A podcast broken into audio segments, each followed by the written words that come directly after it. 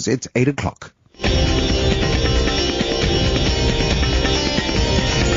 Lotus FM News with Navita Gajraj. 8 o'clock, good morning. Government has welcomed the conclusion of the Nigerian coroner's inquest into the collapse of a guest house owned by Nigerian preacher TB Joshua, which killed 116 people last year. It was reported at the time that more than 350 South Africans were visiting the Lagos church, 85 of whom were killed. TB Joshua failed to appear before the Lagos state inquest hearing. Marisa Simoes has the details. Acting Cabinet spokesperson Phumla Williams says she hopes hopes the inquest conclusion will bring closure to the families who lost loved ones in the incident.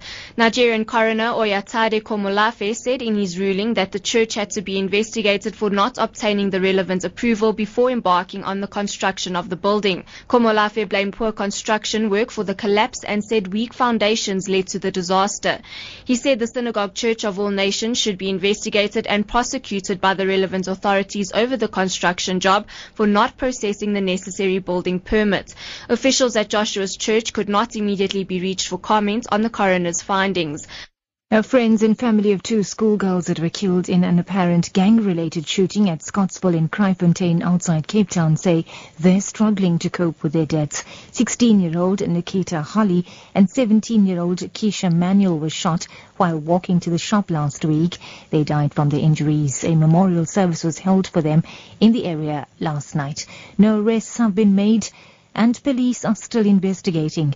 Here's a school friend, Shimondra Ludik, who says she's still in shock following the incident.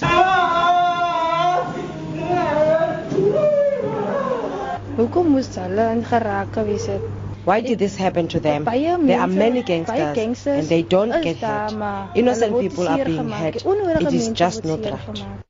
A further field police commissioner in the American state of Baltimore has been fired two and a half months after riots sparked by the death of a black man in police custody. Amid rising crime, the mayor, Stephanie Rawlings Blake, says growing criticism of the police commissioner, Anthony Batts, was a hindrance. I think it's important that we understand that we cannot continue to debate the leadership of the department and think we're going to see, um, you know, the, the, progress that we want to see in the crime fight. And, um, you know, I, I think I would say the commissioner under, understands that. And wrapping up, SADC parliamentarians have bemoaned the lack of gender parity in the political systems of some member countries. This emerged during a plenary session of the SADC Parliamentary Forum in Durban.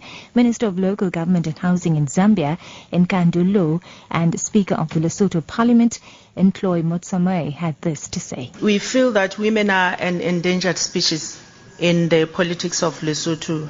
By the look of things, one can tell that uh, we are heading towards a situation where we are only going to have 20 women out of 120 members in the House. Every country talks about the fact that the highest percentage of its inhabitants are women. And uh, continuously we've had the minority continue ruling us while the majority stays out.